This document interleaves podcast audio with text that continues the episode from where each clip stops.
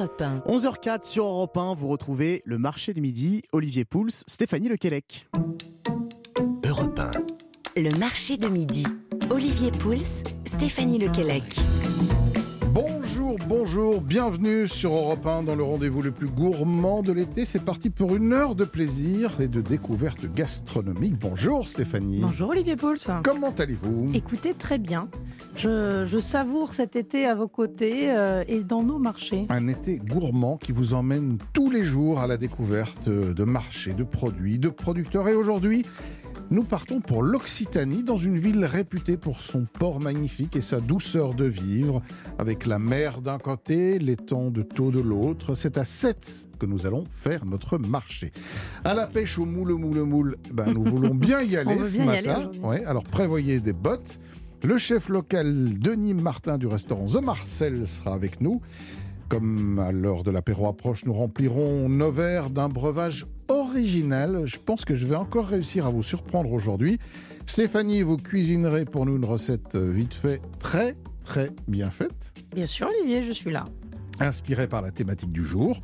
Nous partagerons quelques bons plans gourmands et partirons découvrir les saveurs d'ailleurs de la Grèce en fin d'émission. Une fois encore, j'espère que le menu est prometteur. Je vous propose de partir de ce pas sur le marché de 7. Europe 1. Faites votre marché avec Stéphanie Lequelec et Olivier Pouls. Alors le lundi, les amis, si vous en avez l'occasion, ne manquez pas le marché sur l'île de Thau rue des Rouges-Gorges, sinon le marché du mercredi en centre-ville à 7 ou le vendredi avenue Victor Hugo vous propose toute une kyrielle de produits, cette ambiance de brouhaha joyeux euh, durant l'été de ces marchés où se mêlent les saveurs, les commerçants d'un peu tous les horizons, euh, vous, vous y restez longtemps, vous, au marché, Stéphanie ah, Moi, je flâne, oui. oui. Moi, j'aime bien flâner, passer, repasser. J'aime bien faire un premier tour, vous savez.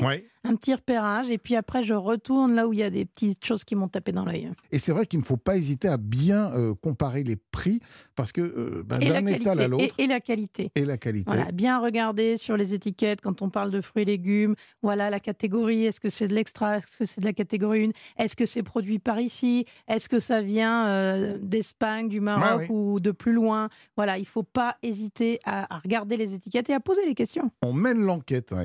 Alors ça fait un bail qu'on euh, des huîtres, des palourdes et des moules dans les temps de. Les Romains avaient déjà bien compris qu'il y avait là un lieu très intéressant à exploiter, un lieu qui a été ensuite abandonné jusqu'au 19e siècle, où l'élevage des huîtres et des moules a repris pour, dit-on, faire face à l'épuisement des ressources dans l'Atlantique. L'aventure a été assez compliquée, en fait, et les premières tentatives ont été des échecs. Il a fallu attendre le 20e siècle pour voir ces cultures se mettre en place de manière pérenne, ce qu'elles sont aujourd'hui. Et pour parler des moules de l'étang de Taux, nous recevons Laurent Arcella. Bonjour Laurent. Bonjour. Comment allez-vous? Plutôt pas mal. Eh ben, on est ravis. Atelier Co, c'est votre, votre société, c'est ça, qui s'occupe de, bah, de d'élever. Alors, vous faites euh, de la moule, mais vous faites aussi des huîtres. Oui, on est euh, conquiliculteur, donc huîtres et moules sur le bassin de Taux et sur les filières en mer au large de Sète. Où on en est en ce moment dans la saison des moules? Là, on est en, pleine saison. Euh, la, moule, la moule de Méditerranée et plus particulièrement la moule de l'étang de Thau, elle a une saisonnalité relativement courte. Ça commence début juillet et ça termine euh, fin octobre, début novembre. Donc là, on est en pleine saison. On va retrouver un produit qui est, euh, qui est normalement au top de sa qualité. Oui, alors vous, c'est pas les mois en re, comme on dit alors sur les moules, il y a pas de, on a une saisonnalité qui est complètement différente des huîtres. Euh, nous, c'est les moules en général, c'est une, saisonnalité très estivale. Euh, donc il faut attendre que l'eau soit, soit bien chaude. Elle va manger euh, le plancton toute la journée, puisqu'on a des, cultures qui sont immergées 24 heures sur 24. On ne on souffre pas de démarrer. Mhm.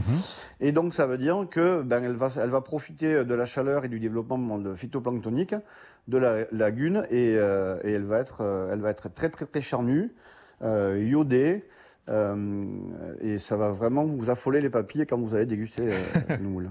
Euh, on, connaît traditionnellement évidemment la, moule de Bouchot qui est plutôt une spécialité de l'Atlantique. quelle différence avec les moules que vous cultivez? Rappelons que le Bouchot, la moule de Bouchot, c'est pas une appellation ou une variété, c'est une manière de cultiver les moules. Tout à fait. Alors la, la moule de Bouchot, c'est une moule particulière, c'est ce qu'on appelle la Mytilus edulis. Nous, c'est une autre, alors c'est sa cousine qui est beaucoup plus grosse, la Gallo provincialis.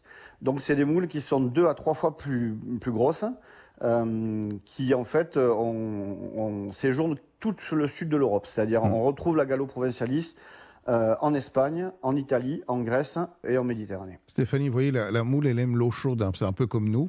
Euh, ces moules de, Méditerranée, ça vous inspire aussi? Elles sont différentes des moules de l'Atlantique. Hein? Elles sont très différentes, elles sont très charnues, elles ont un caractère aussi très prononcé. Elles, sont, elles sont musclées, ces moules, quoi, que ce soit au sens propre, parce que effectivement le muscle en lui-même est, est plus, plus dodu.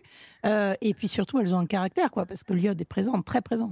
on les euh, cuisine différemment des, moules de l'Atlantique. On peut faire exactement les mêmes recettes? Un peu différemment, à mon sens, parce que la moule de l'Atlantique, c'est celle que vous allez faire un peu marinière, comme ça, avec quelques frites. Celle-ci peut être cuisinée, peut aller chercher d'autres recettes, des trucs un petit peu plus euh, rock'n'roll. Ouais. Vous confirmez, Laurent, leur goût les, les destine à autre chose que le traditionnel moule frite? Alors, il y, a très peu, il y a très peu de gens euh, qui les mangent crus, mais nous, en Méditerranée, on les mange crus. Sur l'Atlantique, ils ne les mangent absolument pas crus. Nous, on les mm. mange crus.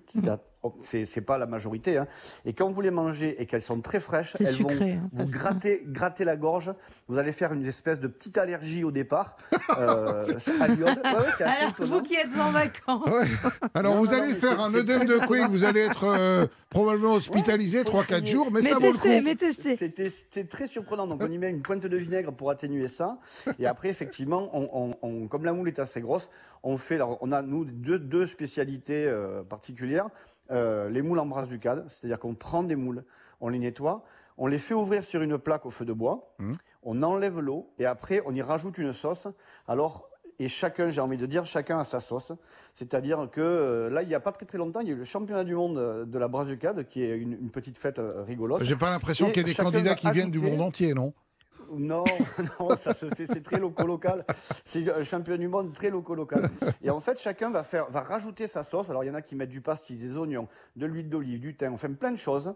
Et donc, du coup, chacun va s'approprier sa propre recette. Et après, vous, évidemment, vous le dégustez chaud. Et après, on a une autre version, moule, les, moules gratinés. Pareil, donc c'est des moules euh, qu'on fait ouvrir cru et après mm. on met une espèce, une préparation. il y en a qui mettent du beurre, du fromage, etc., etc. Vous passez ça sur une salamandre, vous faites, vous faites gratiner et vous les mangez. Elles sont moelleuses, juteuses et c'est excellent quoi. Alors, bah écoutez, là, franchement, vous nous avez donné l'eau à la bouche. Ces, moules de laiton de taux, que si, si, je veux en acheter, comment je me. On les achète toujours bien fermés. C'est ça la règle d'or pour les moules. Tout à fait. Alors, il faut les acheter et qu'elles soient relativement sales et qu'elles se tiennent les unes aux autres par le byssus. Ça veut dire qu'elles n'ont pas été trop trop frottées et qu'elles vont avoir 24 heures ou 48 heures de survie supplémentaire. Si vous achetez des moules ébarbées, des moules prêtes à, mhm. cuire, elles ont 12 heures d'autonomie parce que vous leur, avez, vous leur avez arraché le byssus et elles sont, quand, quand la machine fait ça, elles vont mourir dans les 24 heures.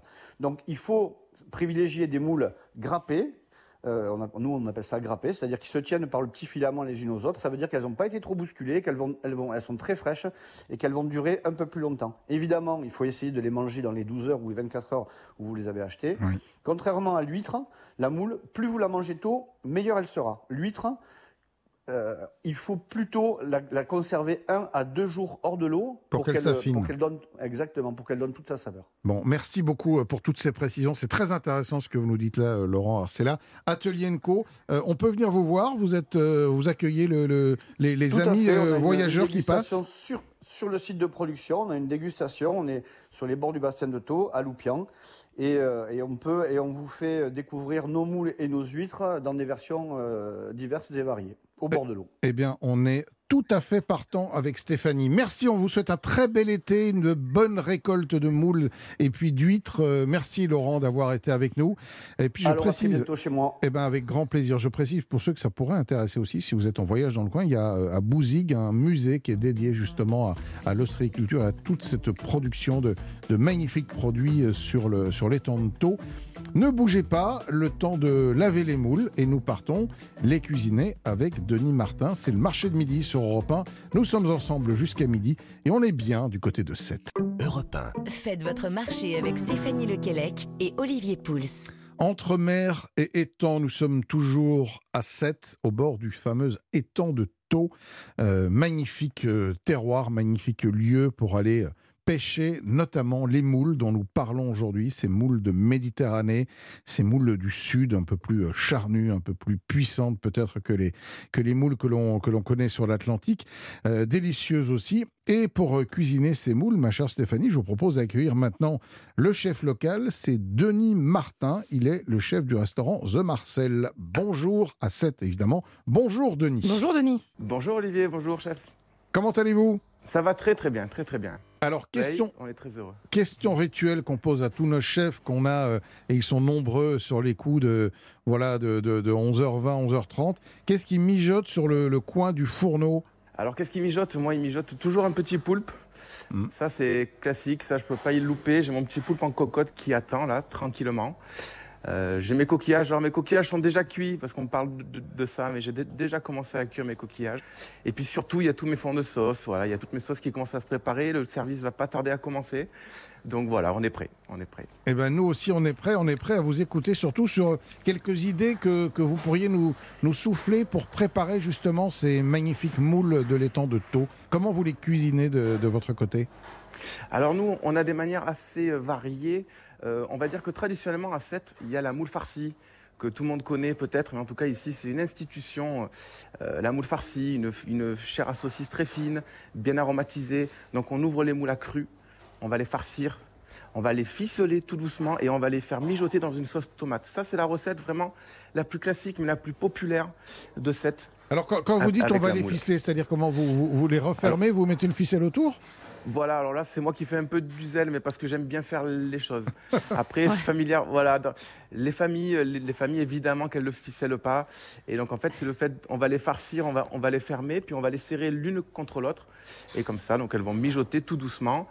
Euh, quelques heures tranquillement et comme ça, ça sera excellent. Je peux vous dire que Stéphanie Lequelec, qui est à côté de moi, est admirative quand vous avez dit que vous, vous, ficeliez les moules une par une. Non, mais parce que, parce qu'en hein. restaurant, voilà, il y a ce souci de.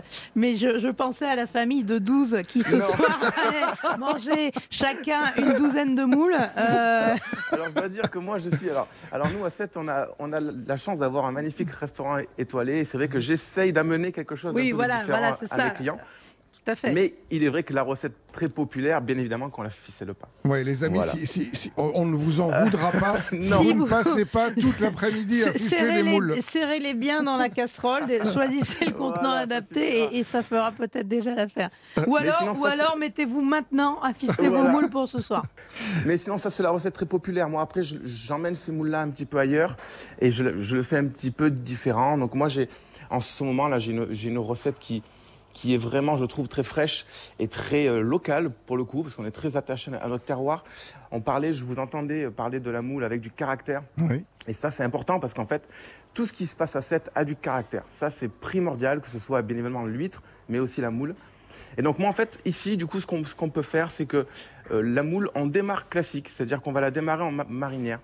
Cependant, je m'arrête là, c'est-à-dire qu'après, je la décortique soigneusement et après, je fais une petite crème de laitue terre et mer. C'est-à-dire mm. que je fais un mélange de laitue de terre et laitue de mer. Parce qu'ici, bien évidemment, on a euh, beaucoup d'algues.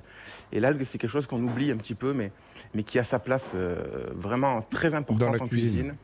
Voilà. Et donc après, moi, je fais une entrée froide avec euh, des moules, mais aussi je mets aussi des palourdes, je dois avouer, parce que c'est bon aussi. crème de laitue terre et mer, un peu de citron noir. Euh, un peu de citron confit aussi, euh, de la pomme Granny Smith. Et pour finir, on vient faire un petit nuage de d'écume iodée, donc tout le jus qu'on a gardé de la moule, parce que la, moule de Bouzig est chargée en eau, puisqu'elle est très grosse du coup, un peu plus grosse que la que la, par, exemple la moule, de Bouchot, voilà, voilà exactement. Et donc toute cette eau de moule, moi je, la garde et j'en fais une écume. Et donc en fait, je, voilà, on, on va du bout en bout, c'est-à-dire qu'on utilise bien évidemment la chair de la moule, mais aussi son eau. Et comme ça, on peut la déguster. Euh, c'est vrai que cette euh, eau de, moule, elle est très intéressante à réutiliser en cuisine pour plein de choses. bon, malheureusement, elle est quand même très salée. Hein. Alors, elle est très salée, effectivement, mais ça, c'est la particularité aussi hein, de l'étang de Thau. L'étang de Thau est beaucoup plus salé que la mer Méditerranée, finalement. Et donc, c'est ce qui fait sa typicité. Donc, évidemment qu'il faut, il faut en prendre compte du pourcentage supérieur de, de sel par rapport à une moule de, mer. Euh, mais une fois qu'on a pris ça en compte, il n'y a pas de problème. Donc on ne peut pas trop réduire ce jus en fait Alors non, il ne faut pas le réduire du coup. Alors moi en tout cas, c'est ce que je ne fais pas. Je préfère euh, voilà, le, le, travailler naturellement comme ça, avec une préparation. Donc ça peut être juste détendu avec un petit peu de lait, un petit peu de crème, ça peut être détendu avec un bouillon, un bouillon aromatisé. Enfin, il y a beaucoup de choses à faire avec, de, avec l'eau de moule finalement. Mais c'est vrai qu'il faut prendre en compte que l'étang de taux est plus salé. Voilà. Parfait. Merci beaucoup, euh, Denis Martin. On va vous laisser faire votre service tranquillement parce qu'on entend que ça commence à s'agiter. Euh, j'imagine que tout au long de cet été, ben, vous faites partie de ceux qui ne sont pas à la plage, qui travaillent. Et eh non, on n'est pas à la plage. Non, non. On la voit, on la voit de près, mais on n'y est pas. Et on est là pour accueillir tous nos clients qui, eux, viennent à la plage, mais qui viennent aussi découvrir tous nos produits ici à 7. À 7, évidemment, aux environs, mais, mais parce qu'on a un terroir assez riche. Ben, super. Merci, le restaurant The Marcel. Si nous sommes de passage du côté de 7. Nous ne manquerons pas de marquer l'arrêt. Merci Denis Martin. bon service à vous. Bonne journée. Avec plaisir. Merci à vous. À bientôt. Au revoir. Merci. Eh bien, toutes ces moules et ces tiodes, ce sel, ça m'a donné un peu soif. Hein, pas vous Ah bah totalement. Bah si c'est le cas, bah, je vous emmène dans un instant découvrir un vin qui, à mon avis, peut parfaitement s'accommoder avec tous ces produits de l'étanto. Je ne vous en dis pas plus. Restez avec nous sur Europe 1. Nous sommes ensemble jusqu'à midi dans le marché de midi avec ma comparse Stéphanie Lequelec. On va maintenant déguster. Europe 1. Europe 1. Faites votre marché avec Stéphanie Lequelec et Olivier Pouls. Alors que boire avec euh, tous ces beaux produits que nous sommes allés chercher du côté de l'étang de à côté de 7, et notamment euh, Semoule. Ça nécessite des vins euh, assez euh, toniques, assez frais, avec une petite acidité un peu marquée qui va venir accompagner les, notes iodées. Et on va rester dans le coin. Et je vais vous parler d'un vin original qui est produit au bord de l'étang non loin de Pinet. Et il doit son nom au cépage qui le compose, le Picpoul, c'est, je vous l'ai dit, un vin blanc assez tonique aux notes de fruits jaunes, d'agrumes, avec une, acidité, une salinité un peu marquée. On entend parler de ce cépage à partir du XIVe siècle dans le sud de la France. Et c'est un cépage qui a été très très populaire, très reconnu. Au XIXe siècle, le Picpoul est considéré comme un des meilleurs cépages du sud. Mais évidemment, comme beaucoup de cépages, il va être victime de la crise du phylloxéra qui va anéantir le vignoble à partir de la fin du 19e siècle. Aujourd'hui, euh, sur six communes, on continue à, le produire. C'est une fierté locale. Et pour parler du Picpoul de Pinet, euh, je vous présente, ma chère Stéphanie, Cyril Paillon. Il est euh, à la direction de la cave de l'Or Marine, qui est un des plus importants, si ce n'est, je crois, le plus important producteur de Picpoul de Pinet. Bonjour Cyril. Bonjour Cyril. Bonjour. Comment allez-vous? Bah, Écoutez, très bien, avec un magnifique soleil, donc tout va bien. Parlez-nous alors de ce fameux cépage, euh, le Picpoul. Ben, le Picpoul, c'est le cépage euh, autochtone de notre zone du bassin de Thau, avec euh, une grande caractéristique de ce cépage, c'est de résister à la sécheresse, mais de résister également, je dirais, au soleil qui brûle les acides l'été, parce que c'est un cépage de deuxième période de maturité. Il est plutôt tardif, donc, par conséquent, il garde et il confère au vin sa belle acidité naturelle et c'est ce qui fait toute l'originalité de notre produit. Ouais. On, sait qu'il y a aujourd'hui, notamment avec le dérèglement, le réchauffement climatique, appelons ça comme on veut, euh, un certain nombre de problèmes dans, de nombreux vignobles de France, notamment avec ces, chaleurs, avec ces sécheresses, ça fait baisser les rendements, ça fait tomber les acidités, ça fait monter les degrés d'alcool. Mais justement, l'une des réponses peut-être, c'est de s'intéresser de plus près à ce fameux pic-poule. Alors c'est vrai, le, le Picpoul, c'est un cépage qui a été habitué hein, à ces conditions méditerranéennes, mais qui puisait, il bénéficie aussi euh, ben, de sa proximité avec euh, la mer, mais aussi surtout l'étang de taux. Mmh. Parce que durant la journée, eh bien, il y a, je dirais, une évaporation naturelle et une certaine humidité, et dès que la nuit eh bien, va rafraîchir un petit peu l'ambiance, eh bien, cette humidité, avec l'air marin, va venir gagner nos vignobles et va apporter de, je dirais, une certaine degré d'hygrométrie qui permettra au picpoul à la fois de se nourrir sans excès, mais de résister euh, comme il faut, je dirais, aux, conditions de sécheresse. C'est un petit vignoble, le Picpoul de Pinet? Picpoul de Pinet, c'est, il est délimité sur six communes. Et aujourd'hui, en production, on compte environ 1480 hectares.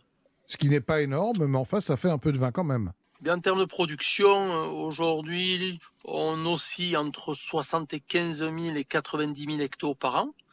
Et si vous voulez, ben, on est dans une situation où notre pic est très présent en France, mais aussi très présent au niveau de l'export, notamment en Angleterre et aux États-Unis. Et donc, ça veut dire que l'offre et la demande sont plutôt assez équilibrées, donc ça marche plutôt bien pour nos producteurs. Ça coûte combien en moyenne une bouteille de Picpoul? Une bouteille de Picpoul va coûter entre 5 et 8 euros. Tout à fait euh, Aujourd'hui, au, travers, donc c'est un excellent rapport qualité-prix, effectivement. Il faut voir que le Picpoul de Pinet, euh, cet AOP, est un produit qui est essentiellement aussi euh, conditionné par les producteurs qui est vendu par les producteurs. Donc c'est vrai qu'aujourd'hui on est quand même sur un circuit plutôt assez court.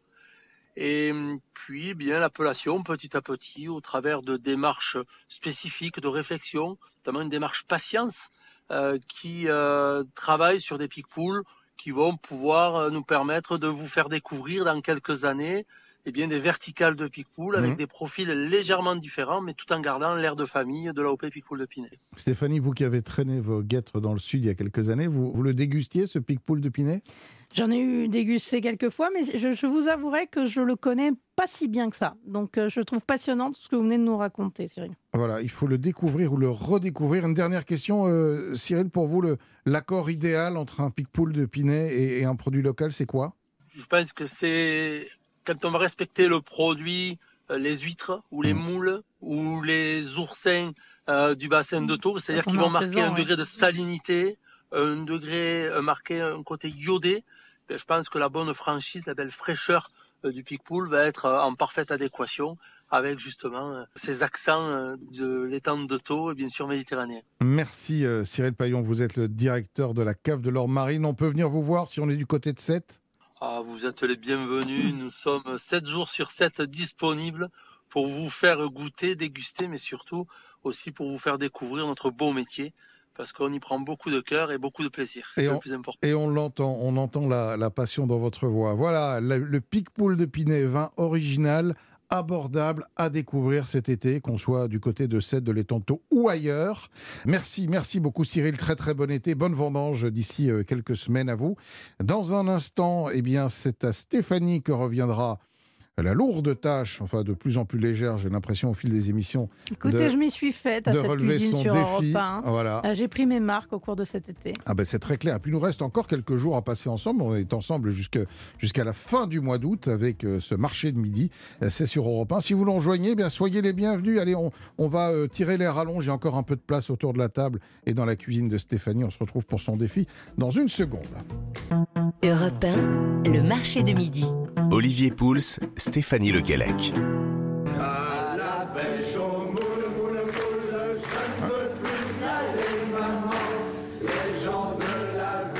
C'était enregistré lors de votre anniversaire, non, ça, Stéphanie, je crois? C'est vos amis, je les reconnais. Vous croyez pas si bien dire Moi, j'ai connu enfant, euh, j'entendais euh, chanter ça. Hein. Évidemment, et, euh, c'est Corinne Reich, notre réalisatrice, qui, elle, a la lourde tâche tous les jours de trouver une musique. Elle a ce talent, effectivement, Corinne, de coller à l'actualité. Hein, vraiment, on Il est paraît qu'elle dort pas la nuit, qu'elle cherche des heures, des heures, Elle se met une pression cet été avec nous. Voilà, pour l'instant, en tout cas, elle fait un sans faute, elle aussi. Alors, on va voir si vous, le sans faute, vous continuez à on le On aurait pu mettre Brassin aussi, euh, vous savez, il a une, ah chanson sur 7, hein, vous savez. Hein. Voilà, euh, pour, être, enterré. à la, supplique pour être enterré à la plage de 7. Exactement.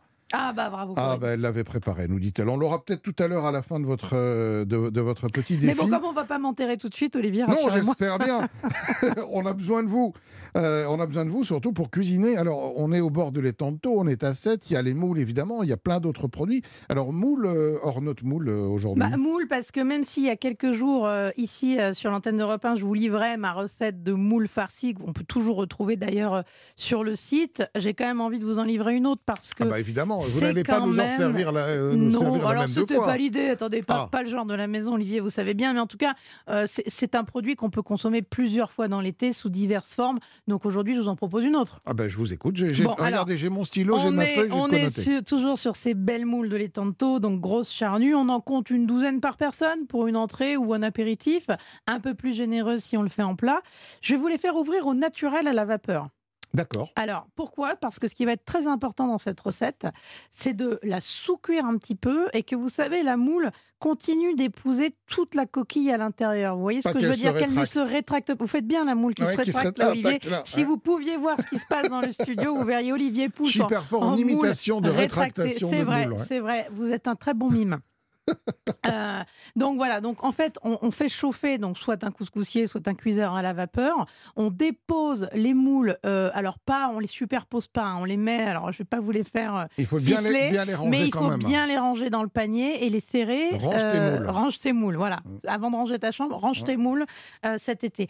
Et donc vapeur vive. Ça va prendre à peine une minute et quand elle commence à s'entrouvrir, hein, on veut pas qu'elle soit totalement ouverte, quand elle commence à s'entrouvrir, là, on les on sort. les retire et on vient délicatement ôter euh, le, le couvercle du haut, une des deux parties euh, de la moule. Et là, normalement, vous allez avoir une moule qui est encore très gorgée de jus, qui est en sous-cuisson, qui est encore très moelleuse. Vous voyez, il n'y a, pas de- y a pas ce côté un peu caoutchouteux parce qu'il n'y a rien de plus insupportable euh, qu'une moule trop cuite, en fait. Mm.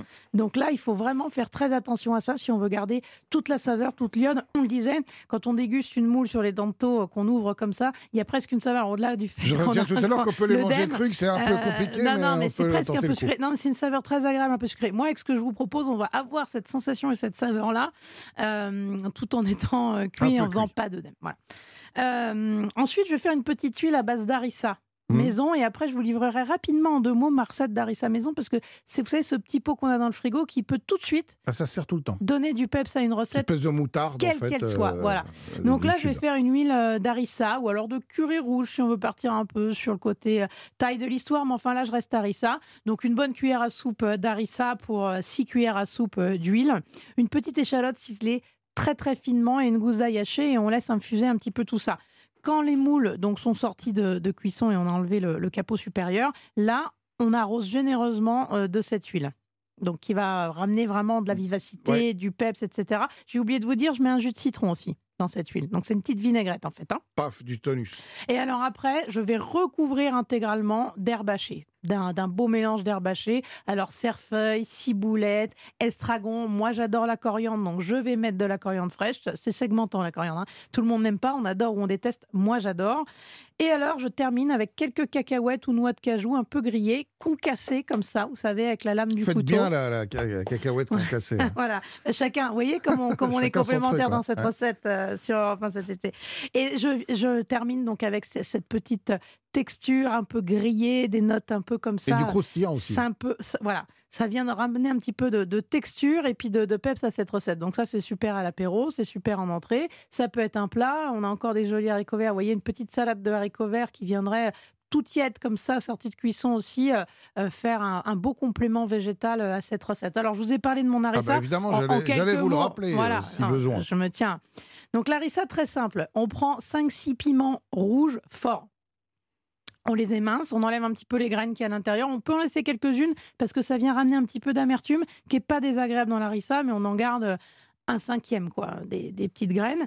Un bel oignon euh, ciselé ou émincé euh, assez finement. Une douzaine de gousses d'ail épluchées, dégermées, qu'on laisse entières. Généreusement, un petit peu d'huile d'olive dans le fond d'une cocotte, voyez. Et là, on va tout mettre à rôtir ensemble. On va chercher du rôti. Moi, j'ajoute, c'est un peu mon, mon twist à moi, une demi-aubergine coupée parce que ça va amener un, peu, peu de texture et, un- et puis du velouté surtout. Ça va aider à avoir une harissa Mm. un petit peu crémeuse, un petit peu onctueuse comme ça et puis arrondir un peu l'ensemble. Euh, des queues de coriandre pendant que ça mijote, et puis une petite cuillère à café de, de cumin ou carvi, une petite cuillère à café de graines de coriandre qu'on qu'on met dans un petit sachet, vous savez, comme un sachet à thé, à diffuser, infuser. voilà, à infuser. Et on laisse rôtir comme ça, compoter, un demi-verre d'eau à moutarde pour, euh, voilà, à couvert. On laisse une heure et demie, deux heures, quand c'est complètement Ah oui, ça prend compoté. son temps. hein. Voilà, ça prend son temps. On mixe dans un, dans un petit pot au réfrigérateur. Et là, on l'a quelques temps. Vous voyez, on, est tranquille. plusieurs semaines. Voilà, surtout si on tamponne avec un petit peu d'huile d'olive le dessus, vous savez, ça fait écran Mm. et, et l'air ne passe pas et là, ça se conserve. Et là, pour cet été, que ce soit dans vos vinaigrettes, que ce soit dans vos marinades, euh, vous savez, moi j'assaisonne un poulpe, je sais que vous adorez ce poulpe qu'on fait euh, chez Vive euh, avec cette harissa, ça vous twistera tous vos plats de l'été. Et, bah alors là, merci, parce que je vous avais demandé euh, un, un, plat vite fait, bien fait. Vous oui, nous mais en je suis dans la surenchère dans ce courant du mois d'août. Où là, nous arrêterons-nous? Je ne sais pas. Alors, ce que je sais, c'est qu'en revanche, si vous êtes preneuse de bons plans, merci pour vos recettes. En échange, je vous offre quelques bons plans du côté de Sète et de l'étang de Thau. Je prends. Voilà, alors euh, prenez de quoi noter, on arrive tout de suite. Olivier Pouls, Stéphanie Lequelec sur Europe 1. Et comme je vous le disais, j'ai comme l'impression que du côté de l'étang de Thau et de la ville de Sète, ce ne sont pas les bons plans gastronomiques qui manquent. Pour nous en parler, Marie-France Parra, elle est chargée de la communication à l'Office du tourisme de l'archipel de Thau et elle nous rejoint ce matin. Bonjour Marie-France. Oui, bonjour à vous. Bonjour Marie-France. Comment allez-vous? Ben, divinement bien, le soleil est au rendez-vous, euh, les bons produits euh, n'attendent plus que vous. J'ai entendu la chronique sur le pic-poule de Pinel, sur les moules, et, euh, et bien écoutez, moi je prends la suite parce que moi ce que je vous propose, c'est d'aller directement à leur rencontre. ah bah bien sûr, et comment on y va?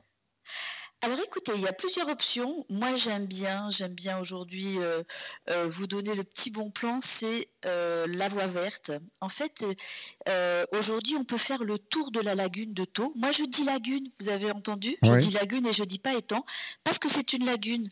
Elle est reliée par la mer, par le canal du Midi et par la Méditerranée de- du côté de Sète. Et c'est ce qui fait que c'est une eau salée. Voilà, et un étang, on a tendance à penser que c'est de l'eau douce, mais pas du tout. L'étang de Thau, c'est salé, même très salé. Exactement. C'est ce qui fait qu'on peut en faire le tour et s'arrêter sur les 50 ostréiculteurs qui proposent des dégustations.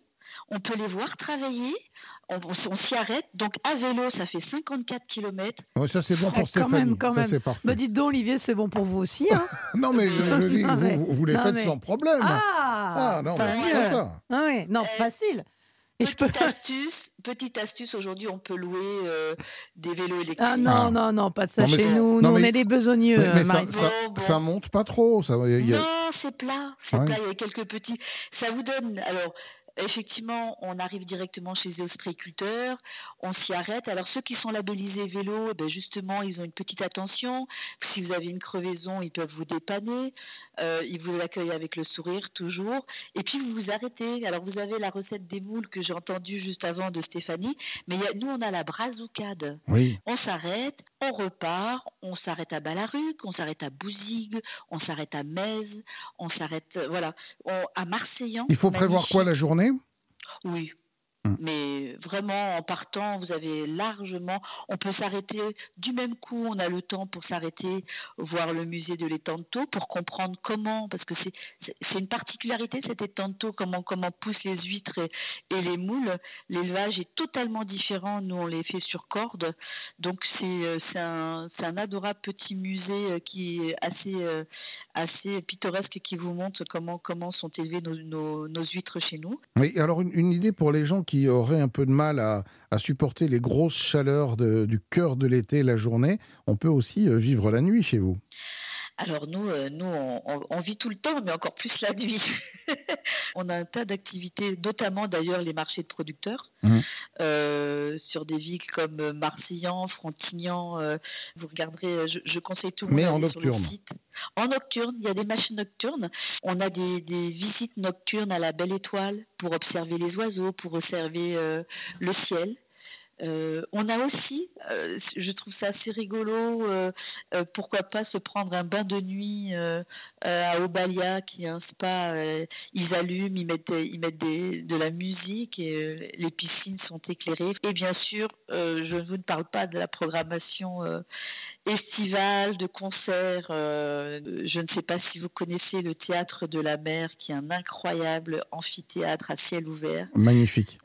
Ah ouais, je vous invite à venir. Ce que je dis toujours, même si le concert est, mo- est moyen, Le lieu est, le lieu est tellement incroyable. est tellement magique. Mm. euh, euh, voilà. Et puis, et puis, et puis, on est en période de joutes. Nous, la saison des joutes, donc c'est joutes nautiques.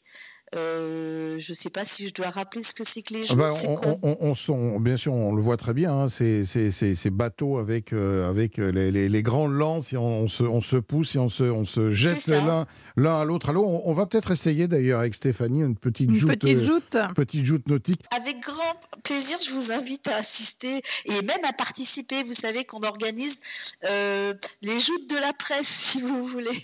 Eh ben, c'est noté. C'est noté. merci. Merci beaucoup, euh, Marie-France Parra.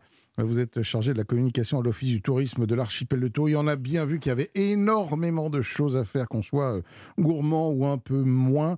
Donc, euh, bah, belle destination euh, vacances. Si peut-être vous avez encore euh, un petit trou dans votre agenda, si vous cherchez un lieu où vous posez, les bords de l'étang de Thau et la ville de Sète. c'est absolument magnifique. Dans un instant, dernière partie déjà de cette émission. Stéphanie, vous avez toujours votre valise et votre passeport avec vous. On voyage. On va faire voyager les saveurs et les papilles. Direction aujourd'hui et pour le dernier jour de la semaine, la Grèce et les saveurs d'Andreas Mavromatis. A tout de suite.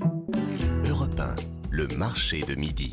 Olivier Pouls, Stéphanie Lequelec. Bientôt l'heure de nous quitter déjà les amis, mais avant cela, je vous propose évidemment notre euh, dernier voyage de la semaine du côté de la Grèce avec euh, le chef Andrea Mavromatis. Bonjour Andrea. Bonjour Olivier. Comment allez-vous ce matin? Bien, et vous? Bah écoutez, parfaitement bien, je vous vois, je suis content, vous êtes là dans le studio. vous nous emmenez du soleil, vous nous emmenez des saveurs grecques. On a dégusté plein de choses tout au long de, de cette semaine, mais on n'a pas pris de dessert encore. Tiens, alors je me disais pourquoi pas?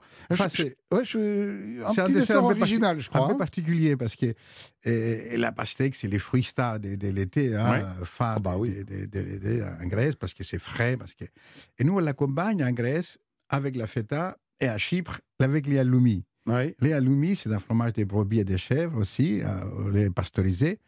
Alors, c'est la pastèque, il faut retirer, enlever la, la peau verte, et retirer les parties blanches, les couper en de, petits dés de, de, 2 cm de côté, faire la même chose avec les alumi ou la, feta. la feta.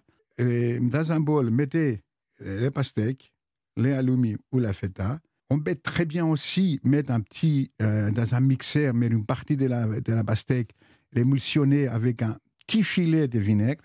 Et là, ça va donner un goût acidulé. Ça, ça va être très bon l'association, mais, mais, pas beaucoup, hein, vraiment très, très, très peu. Et on va, on va mettre de la menthe, du poivre et des pistaches qu'on a déjà torréfiés, des pistaches de gin, des pistaches qu'on va torréfier, mmh. qu'on va mettre dessus parsementer avec des pistaches. Et là, ça fait vraiment les, desserts, parce qu'en Grèce, le fromage, on le mange pratiquement en début des repas. Et à la fin, c'est cette fois-ci, on les mange à la fin avec la pastèque. C'est ce que j'allais vous dire. Ça, peut faire une petite salade d'entrée aussi, mais vous, vous le mangez en dessert. Nous, on les mange, on préfère les manger à la fin. Oui, bah, pourquoi pas C'est vrai que d'abord c'est très rafraîchissant. La pastèque c'est plein d'eau, c'est très léger. Euh, et, c'est cette petite idée de rajouter le fromage. Moi, je, je le tends très bien en dessert. Pourquoi? C'est pas, c'est une bonne idée. Si, si, c'est un dessert fromager, fruits, fruits et fromage. Oui, alors moi je voudrais quand même vous parler euh, avant qu'on se quitte euh, en, cette fin de semaine. Il y a un plat que j'ai mangé chez vous que j'ai trouvé absolument extraordinaire. C'est une association un peu inattendue. C'est l'association du melon et de la langoustine. Ah, ok. Très bien. D'où vous est venue cette mais idée encore, bah, parce que c'est. Alors, melon, encore, c'est encore la saison, là, on est en la saison, mais encore marié, vous l'avez remarqué, avec ce qui donne la particularité aussi, on n'est pas que dans du sucré. Il y a la fête qui vient donner la salinité au plat, mmh. qui vient renforcer les plats. Et ça, un peu, si vous voulez, cette idée, ça vient aussi du euh, le pastèque, feta, et pourquoi pas ne pas rajouter une langoustine, feta et melon. Voilà, c'est ça l'idée un peu. feta, feta et melon, c'est quelque chose qui marche d'ailleurs euh, extrêmement bien. Hein, c'est une association. Ça change du melon jambon, euh, sale sale, et puis surtout la feta, c'est intéressant. C'est frais. Il y a de l'acidité dans melon, la... feta, c'est frais. Oui. C'est très bon. Voilà, petite salade minute très facile à faire pour ce midi ou pour ce soir. Melon, feta et petite langoustine. Un petit trait d'huile d'olive. Un petit trait d'huile d'olive, c'est tous les jeux. on a fait une huile de verveine, mais bon, on n'est pas obligé de le faire. mais c'est très bien feta, melon, langoustine. Oui.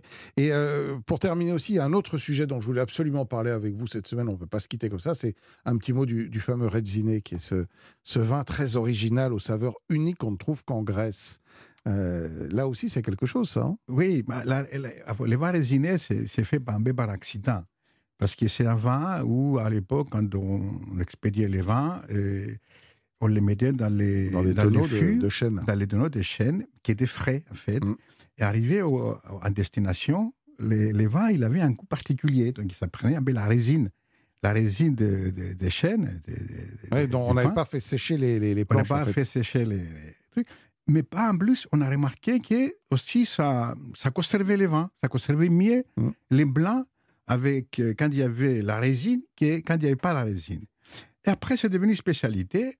Avant, c'était vraiment pour conserver, on n'avait pas des, vins excellents à résiner. Aujourd'hui, on fait de très très bons vins dans lesquels on ajoute, on ajoute la résine des vins dedans. Et là, ça donne un goût, c'est unique, hein, il faut on le les fait macérer aussi les vins avec la résine des pins. Ah Ce qui fait, c'est vraiment un, mélange, il y a une osmose entre la résine et les, les, vins blancs. Et là, on a vraiment euh, l'impression d'être dans une forêt de pins. Euh, c'est quand ça, quand il fait un peu chaud et que ça, ça, ça exhale ces odeurs, c'est assez extraordinaire. maintenant, on a des vins qui sont plus ou moins forts à résine. Hein. Nous, on a plusieurs vins, il y a de plus ou moins forts. Il y a des, des résines qui sont vraiment très subtiles et très agréables au, au nez. Euh, le parfum magnifique. Bah merci, merci beaucoup euh, André Mavromatis d'être venu nous voir tout au long de cette semaine pour partager ces recettes. Bonnes vacances à vous. Vous allez peut-être repartir du côté de Chypre. Euh, bah voilà, profitez-en bien, vous serez pas malheureux euh, avec des produits magnifiques, la mer pas loin. On vous retrouve euh, bah, à la rentrée, forcément, dans, dans votre restaurant Mavromatis dans le 5e arrondissement de Paris. Plaisir. Dans les boutiques, évidemment, pour déguster la Grèce. Et voilà, les amis, bah, c'est déjà l'heure de, de, nous quitter. Dans un instant, c'est le journal de midi, évidemment. Les recettes sont à retrouver sur le site europe L'émission, pour ceux qui en auraient manqué un bout, c'est en podcast, évidemment. Merci Corinne Reich à la réalisation et Estelle Gas à la préparation. Je vous souhaite une très bonne journée, un bon week-end. On sera de retour lundi avec Stéphanie. Bon appétit, bon marché et bonne cuisine à vous tous.